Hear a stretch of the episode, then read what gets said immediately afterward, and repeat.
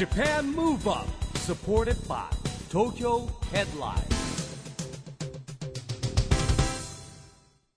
こんばんは。日本元気プロデューサーの一木広治です。ナビゲーターのちぐさです。東京 FM ジャパンムーブアップこの番組は日本を元気にしようという東京 Move Up プロジェクトと連携してラジオでも日本を元気にしようというプログラムです。はい、また都市型メディア東京ヘッドラインとも連動していろいろな角度から日本を盛り上げていきます。さあ今日は先月静岡県の浜松市で行われた子ども未来国連会議参加者を決める浜松市小学生 SDGs コンテスト発表会の模様をお届けします。今回はどんな内容になっているんでしょうか？お楽しみに。 Japan Move Up supported by Tokyo Headline.この番組は東京ヘッドラインの提供でお送りします。Japan Move Up さて子ども未来国連会議とは子どもたちが平和で豊かな世界についてみんなで表現し合い語り合うピースコミュニケーションの場として毎年3月に開催されていますえ私も初回から参加しているんですがまあ最初は少しシャイな子どもたちもグループでディスカッションするうちにどんどん活気づいてアイディアが飛び交ってまあ時には子どもたちのストレートな意見にハッとさせられることもあるんですよね。まあ今年は大阪や豊島区でも開催されてより大きな広がりを見せています。そして先月静岡県でも開催されました。まずは市木さんに今回の内容について聞いてみました。えー今回はですね SDGs 未来都市にも認定されております浜松市でですね SDGs アイデアコンテストを実施しました、えーその中でですね選ばれた10組によるですね発表会、えープレゼンテーションをやりましてですねそしてまたその中からですね、えー優秀賞に輝いたチームが第3回、えー子ども未来国連会議に浜松市の代表として参加してくれます。さあ今回の発表会ですが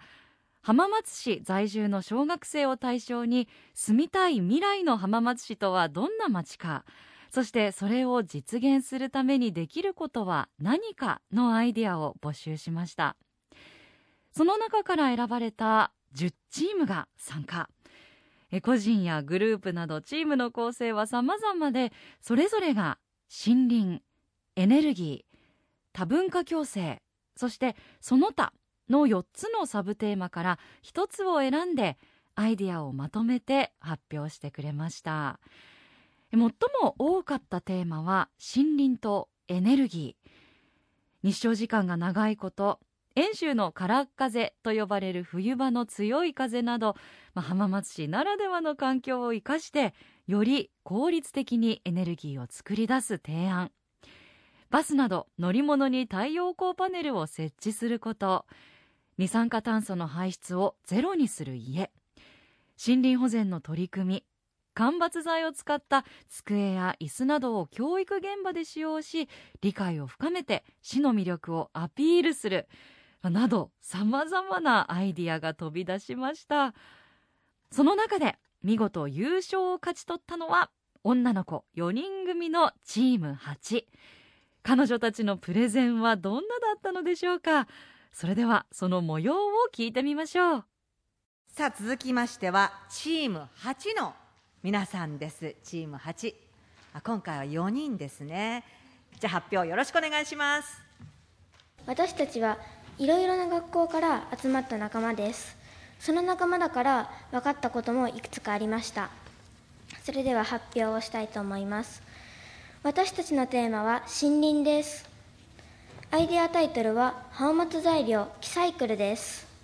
私たちがこのテーマをサブテーマとして選んだわけは森林について授業で調べ浜松市には森林が豊富にあるためまちづくりに生かせるのではないかと考えたからです。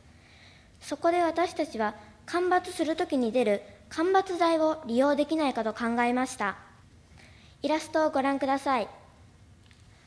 私たちが描いたイラストは木を育てるところから利益を生み出すまでの循環型プロジェクトです。体験学習森林への愛着などの教育の循環やそこから発生する人の雇用やお金の循環商品の制作過程で生じるエネルギーの循環をイメージしました。イラストにあるように間伐材を使って化粧ケースやカードゲームなどを作ったり市民のみんなで公園の遊具を作ったりして小さい頃から森林への興味を持ってもらいたいと考えています。私たちの理想の浜松市は緑がもっと身近にあり市で育った木材がさまざまなところに上手に利用されているような浜松市にずっと住みたいです。また市民が森林について興味をもっと持ってもらいたいです。未来の浜松市にするために必要なものやこと。まず間伐材を利用するためにはデザイナー作る人販売する人そのための設備を整える人が必要だと思います。また森林について興味を持ってもらうためには森林についての講座を開く人教える人木を使った体験の場などが必要だと考えています。5住みたい未来の浜松市にするための解決方法。間伐材を使って作られた製品を作りその費用から工場などの設備流通プログラムを作る。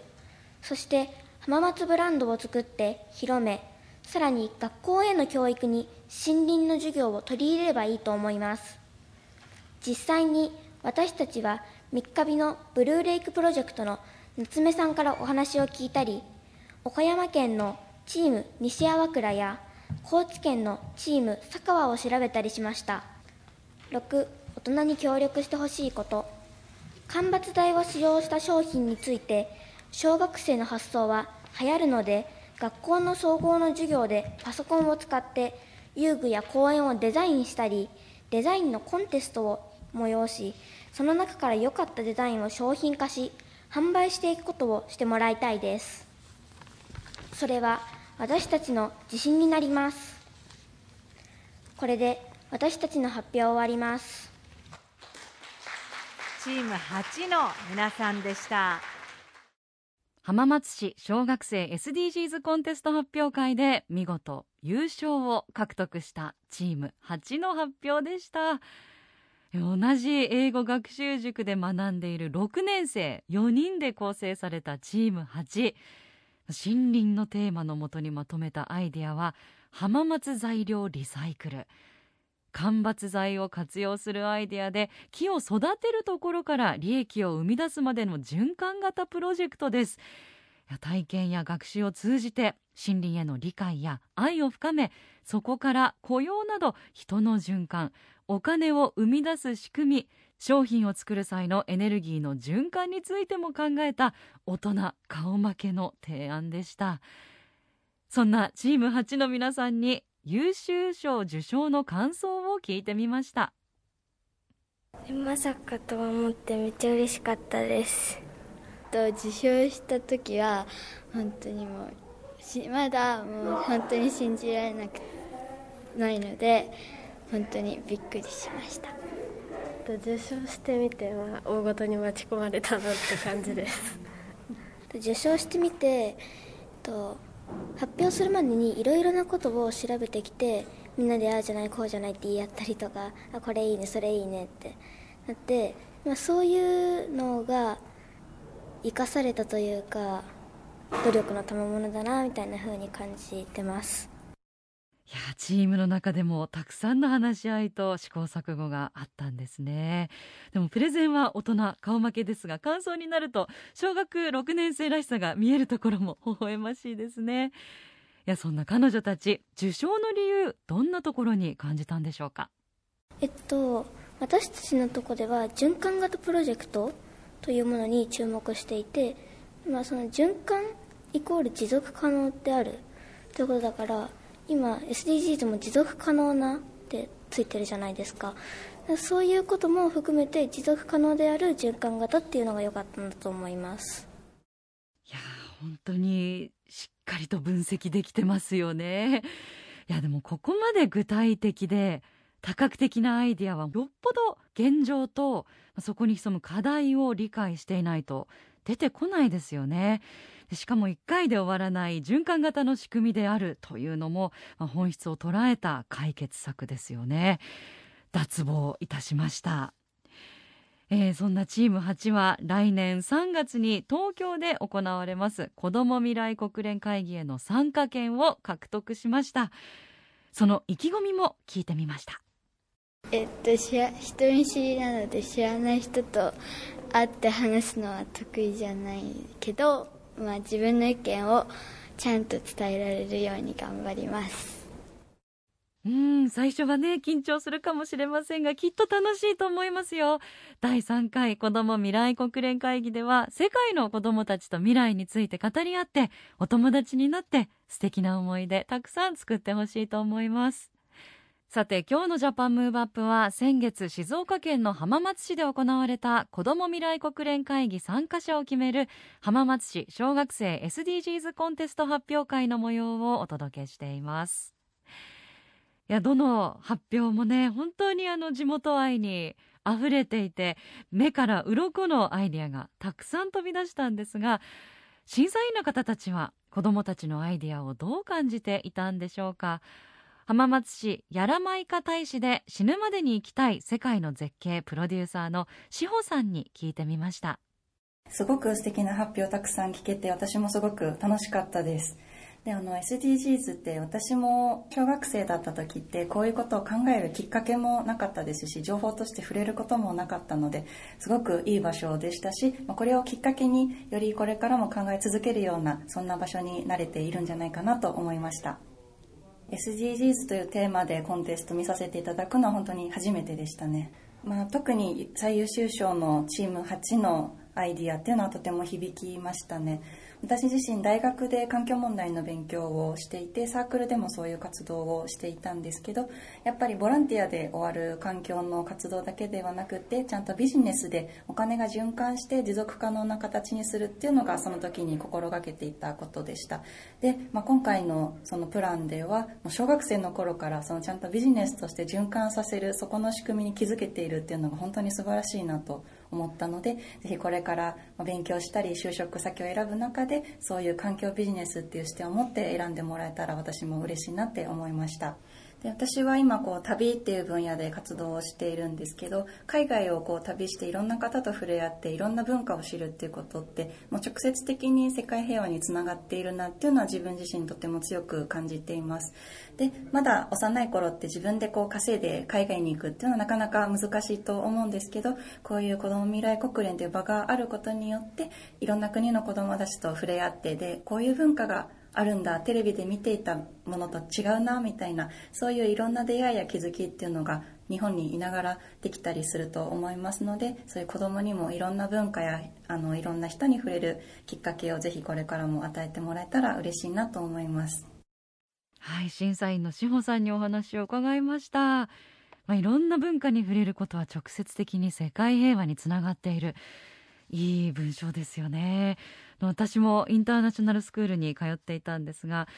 まあ、そうするといろんな国の子どもたちが周りにいるので例えばどこか外国のニュースを聞いた時ただニュースを聞くのとクラスメートのあの子の母国だと思って聞くのとでは感覚が全然違うんですよね。その国に親戚がいたり世界中のことが人事じゃなくて自分ごとになっていくので、まあ、子ども未来国連会議そんな国を越えて交流できる貴重な場所だと思います。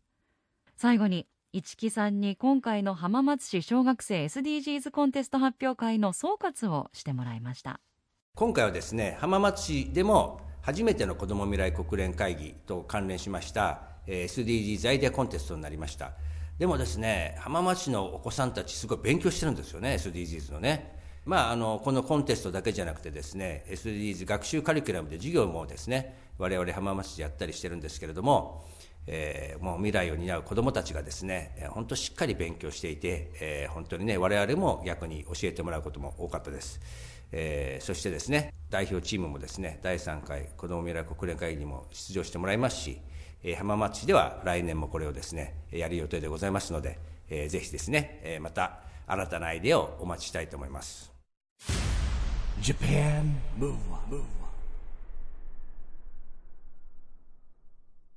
ここで東京ヘッドラインからのお知らせです。東京ヘッドラインウェブでは限定のオリジナル記事が大幅に増加しています最近の人気記事は？第1回高校生エコアイデアコンテストで青森県立名久井農業高校の塩類集積抑制システムがグランプリ受賞。男女間の目線の違いにジェネレーションズ小森あーちゃんら MC 陣が大爆笑。人気恋愛番組「ドラ恋」最新シリーズ配信スタート。ゲンキング女性特有の悩み告白。こんにゃく食べても痩せない。大阪でトークイベント。ジェネレーションズ中務裕太 D リーガーにジェラシー。僕ももっと上手くなりたい。などがよく読まれていました。その他にもたくさんの記事が毎日更新されていますのでぜひ東京ヘッドラインウェブをチェックしてくださいね。Japan Move Up ということで今日は浜松市小学生 SDGs コンテスト発表会の模様をお届けしましたややっぱり根本にあるのはふるさとへの愛と未来への地球への愛ですよね。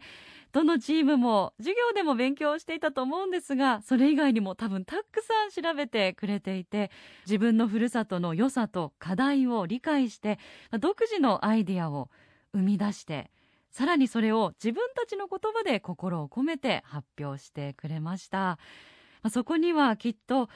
浜松市に限らず世界で通用する解決策のヒントがたくさん隠れてたんじゃないかなと思います。この模様は東京ヘッドラインウェブにも掲載されていますのでぜひ皆さんチェックしてみてください。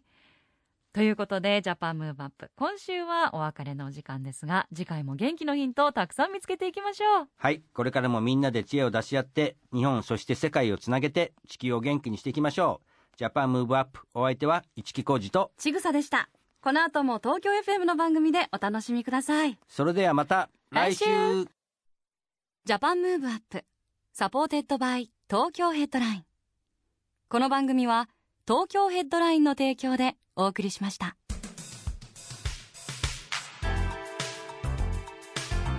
Japan Move Up